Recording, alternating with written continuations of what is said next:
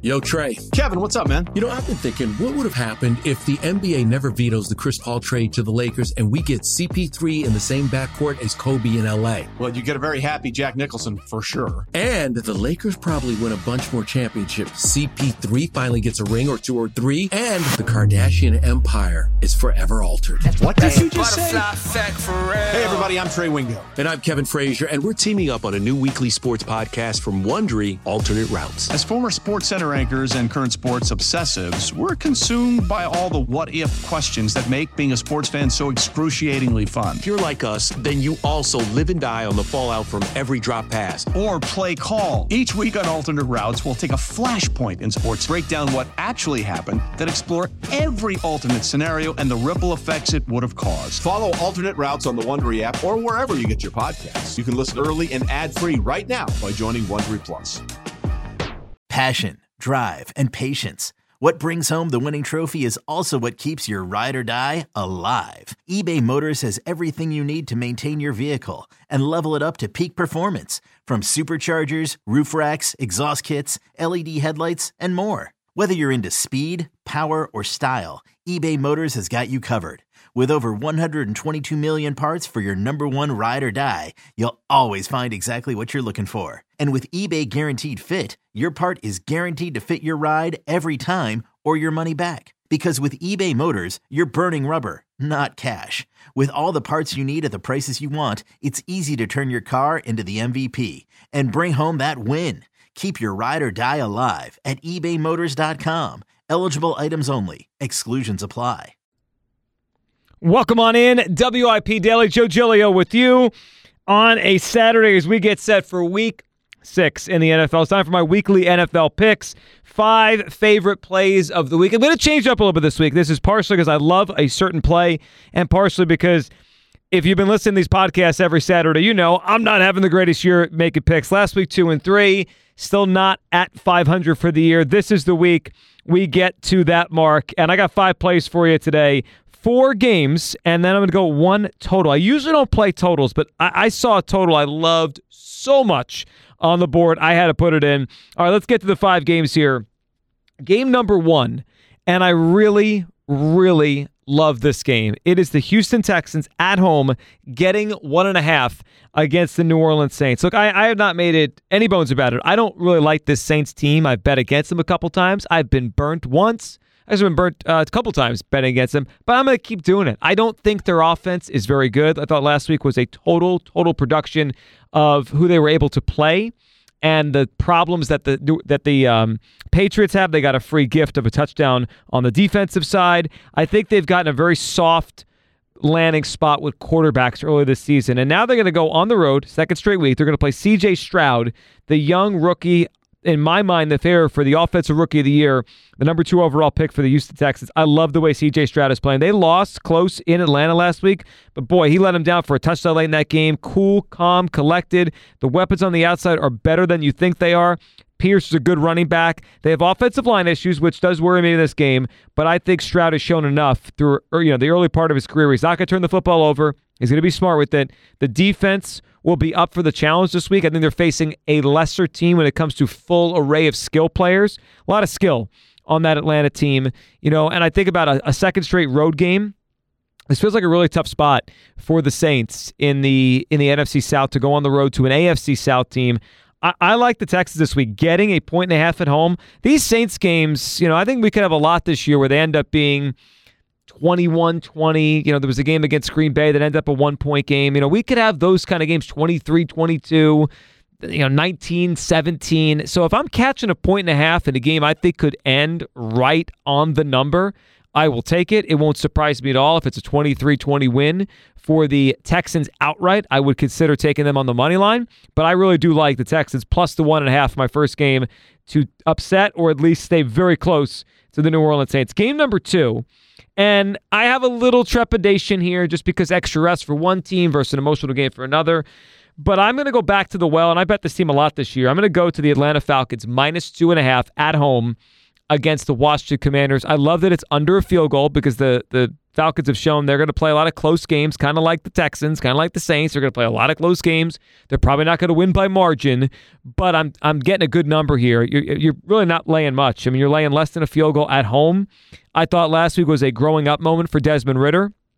He will face a defense this week that is one of the worst he's seen so far this season. And the Desmond Ridder thing, it's remarkable. He's never lost a home game in college or the NFL. He plays so much better at home. Two weeks ago, everyone was ready to bench Desmond Ridder. Everyone was ready to go to Taylor Heinicke and get him out, and, and they don't know what they're doing down there, and Arthur Smith's a bozo and all that kind of stuff. That was that was the story last week. And then he goes home and he has his best game in the NFL, including a late drive to win the game. Impressive stuff by Desmond Ridder. And I don't know what it is, whether he's just more comfortable, whether it's just a you know a coincidence over many years with different teams. But Desmond Ridder plays good football at home, and you get Desmond Ridder away from home, and he plays bad football. So I'm I'm going to ride this.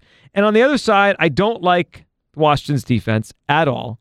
I thought they were just completely manhandled and embarrassed by the Chicago Bears. And if the Bears have enough to embarrass you on offense, anybody has enough to embarrass you on offense. Think about the last few weeks with the the Commanders. You know, they gave up a ton to the Bears, 40 points at home. They got beat by the Eagles, and the Eagles with the ball very, well through the air against them. And before that, it was 37 points by the Bills. We, we really might be looking at one of the worst teams in the National Football League on defense when it comes to Washington. Uh, you know, on the other side, their quarterback Howell's had ups and downs, takes too many sacks. I think a good front with with the um, Atlanta Falcons will get to him, will punish him, will make him take sacks, and that could be a really big deal in this game. You know, this this is a kind of game where it could be a final possession kind of thing, and you're you're hanging on to a tie, or maybe one team's up one or two, and you're thinking about this number late. But I, I, anytime I get a team I think is better, laying less than three at home, I'm not really going to hesitate. They have a better defense. They have just as good of a quarterback. I don't think that like Ridder's way worse than than than Howell. They're probably the similar level quarterbacks, you know, bottom seven or eight in the NFL. And I'm getting the home team. The only thing you're getting on the other side is more rest for Washington because they played the Thursday game a couple weeks ago versus the Sunday. And if this game was in Washington, I think I would I would think more about that. But just considering where it is, the stakes for what for for Atlanta, um, and the way I saw Ridder play last week, I'm going to back the Falcons. So Falcons minus two and a half for game number two. Game number three. We're going to go to Cincinnati, and it's another case similar to the Falcons where I'm getting a really good number on a team I think is going to win the game. And I'm going to go with Cincinnati minus two and a half at home against Seattle. Now, Seattle's off a, off a bye, so that you do think about the idea of okay, well, they played a Monday night in New York, they blew them out, then they got a bye week, so they've been sitting for a while, resting and all that kind of stuff. Meanwhile, Cincinnati did play a road game last week in Arizona, but they did figure some things out. And my entire premise for this one is that Joe Burrow looked close to himself. He moved within the pocket and outside the pocket as well as he has the entire season last week against Arizona. And I know, I know, it's the Arizona Diamond. Uh, got baseball in my mind. It's the Arizona Cardinals. They don't have a superior pass rush. It's not, but I don't think that was really the problem the first few weeks. It wasn't that you know Burrow was going up against these great, great, great, great, great pass rushers. I mean, he was in in some games, uh, certainly the Cleveland game. The problem was he couldn't move. He couldn't create any time in the pocket for himself, even just by moving up, sliding, any, this normal stuff we see out of pocket quarterbacks all the time. That just wasn't there. So I think when you factor it all in, he wasn't right, and now he looks closer to right, and we're laying less than three. You know, if this number, it, let's say the Bengals were the team from Jump Street this year that we expected them to be. I mean, this number is probably five and a half. I mean, you're get, you're getting a field goal of value on the Bengals, and I think it's it's still a little too much praise to the Seahawks. They have faced some pretty rough teams early in this season. I'm going to pull up the Seahawks schedule because it doesn't feel like they've played a lot of big time football teams. They got to play the Panthers at home. They got to play the Giants. I mean, they really got to play with some, you know, against some crappy teams so far. So, you know, you just think about what they've done, who they've played, and I, I don't look at it like, wow, the Seahawks are a juggernaut. I think they're a good team. They look like a playoff team. Um, in the NFC, like kind of like they were last year. Here's what they've done so far. They they lost to Rams in week one. Good win. Good win against Detroit in week two. They kind of picked them off late. But their last two wins are Carolina and the Giants. So I'm not going to, I'm really not putting a ton of stock in that. And in the Giants game, they only gave three points on the road. But the other games, they gave 30, 31, and 27. So I don't think it's a big time Seahawks defense. I think they're actually a little overrated on defense. And they had a big week against the Giants. That kind of that's the last thing you remember. And now they've got Cincinnati on the road after the bye, and they'll go home against Arizona and Cleveland. Those are games that they probably should win, and we'll see where their season goes. I mean, I, I still think with three wins under their belt, Arizona, Washington, you know, you, you, look at Pittsburgh later, Tennessee. I mean, they, they've got a, Arizona again. They'll have a real chance to make the playoffs. But I don't look at Seattle as some sort of clear, better team than, than the Bengals. I don't look at them at even as right now. I think this is a Bengals spot. Bengals minus two and a half for game number three. Hey, it's Kaley Cuoco for Priceline. Ready to go to your happy place for a happy price? Well, why didn't you say so? Just download the Priceline app right now and save up to 60% on hotels. So, whether it's Cousin Kevin's Kazoo concert in Kansas City, go Kevin, or Becky's Bachelorette Bash in Bermuda, you never have to miss a trip ever again. So, download the Priceline app today. Your savings are waiting. Go to your happy place for a happy price. Go to your happy price, Priceline. All right, let me get to the total game, and then we'll get to my fifth game. One I'm gonna I'm gonna take a leap of faith on, and you all might laugh at me as I say it, and you might laugh at me when the result comes in, um, you know, later on in the weekend. But the total I'm to play this week as part of the five plays, I'm going to go over 43 and a half, and all these spreads always courtesy of FanDuel Sportsbook. That's where I place all my wagers. Love FanDuel, the boosts, the odds, everything they put out every week, and uh, and also the um, the no sweat bets, which are awesome for like Thursday night football, Monday night football and the parlays. I'm going to go to the Minnesota Chicago game. And you would be, well, I'll just say this. I would feel crazy to put money down on either team in this game. I can't trust either. I think Minnesota's better, but they're without Justin Jefferson. You know, the Bears showed some life finally the last couple weeks on offense. Is that for real? Or were they playing two of the worst defense in the NFL with the Broncos and Washington? I don't know. I mean, we're going to start finding out. Now, Minnesota's also a bad defensive team. So I think you're going to have the Bears move the football probably again uh, in a similar way. They're coming off extra rest, which I think will help them. You know, last week, their receiver they traded for from the Carolina Panthers went crazy and showed why he was you know, part of that deal with the number one overall pick. So they've got some some good things moving on the offensive side finally in Chicago. Now in Minnesota, I think there's going to be an assumption because Justin Jefferson isn't there that they can't score. I don't believe that. I believe the Minnesota offense with Kirk Cousins, as long as they keep him upright against a bad Bears defense, will put some points on the board. Now, will they reach their ceiling without Justin Jefferson? Obviously not. That's a big loss, and he's a great wide receiver, the best in the NFL.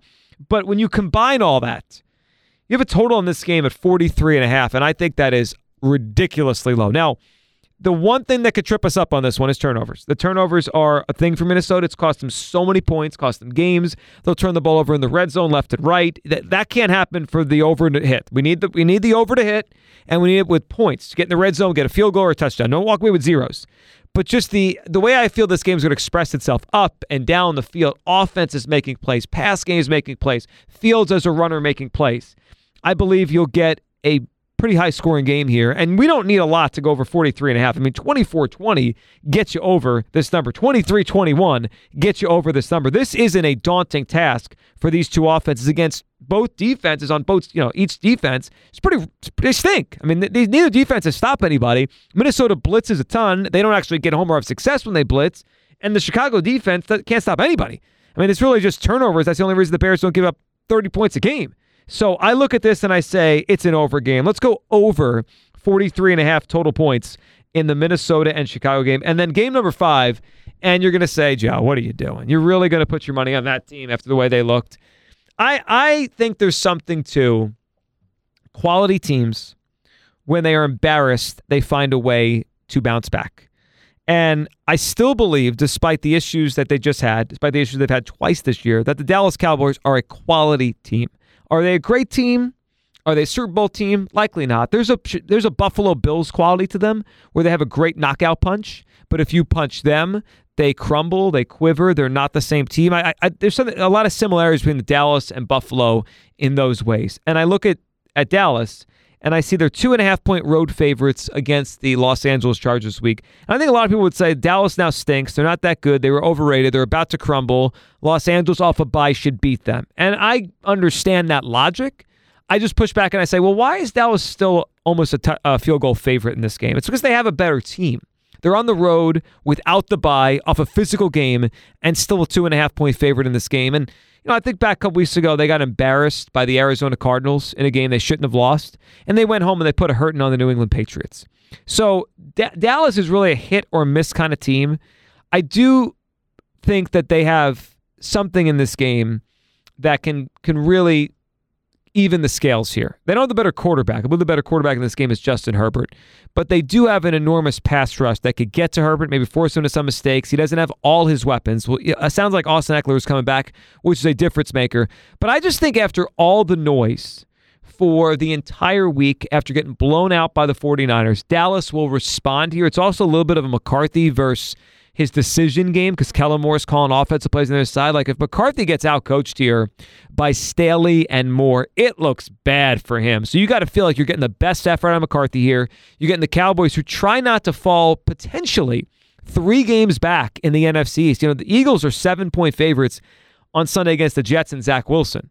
So there's a chance, and actually a great chance, the Eagles win that game go to 6 and 0. So all the pressure goes to Dallas Monday night to not fall 3 full games behind the Eagles in the NFC East by the middle of October. It's a pressure-packed game for for Dallas. I thought the last time I watched the Chargers play, they didn't really play super good football against the Las Vegas Raiders. I mean, they've really kind of barely got through that, and and I expected more that day by the Chargers.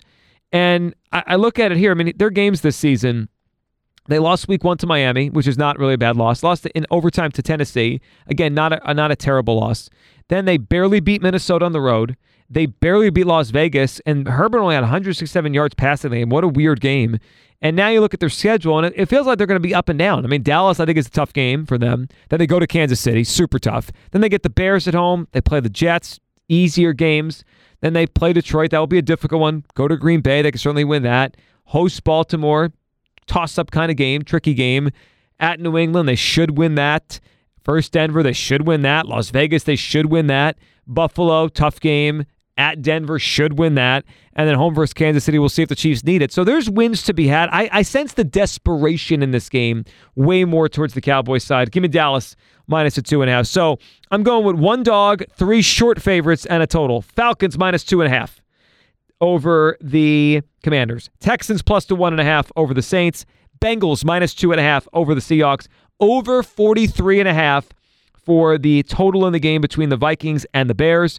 And give me Dallas minus two and a half Monday night football against the Chargers. Everyone have a great weekend. Enjoy some football, Eagles, and Jets on Sunday. We'll talk soon right here on WIP Daily.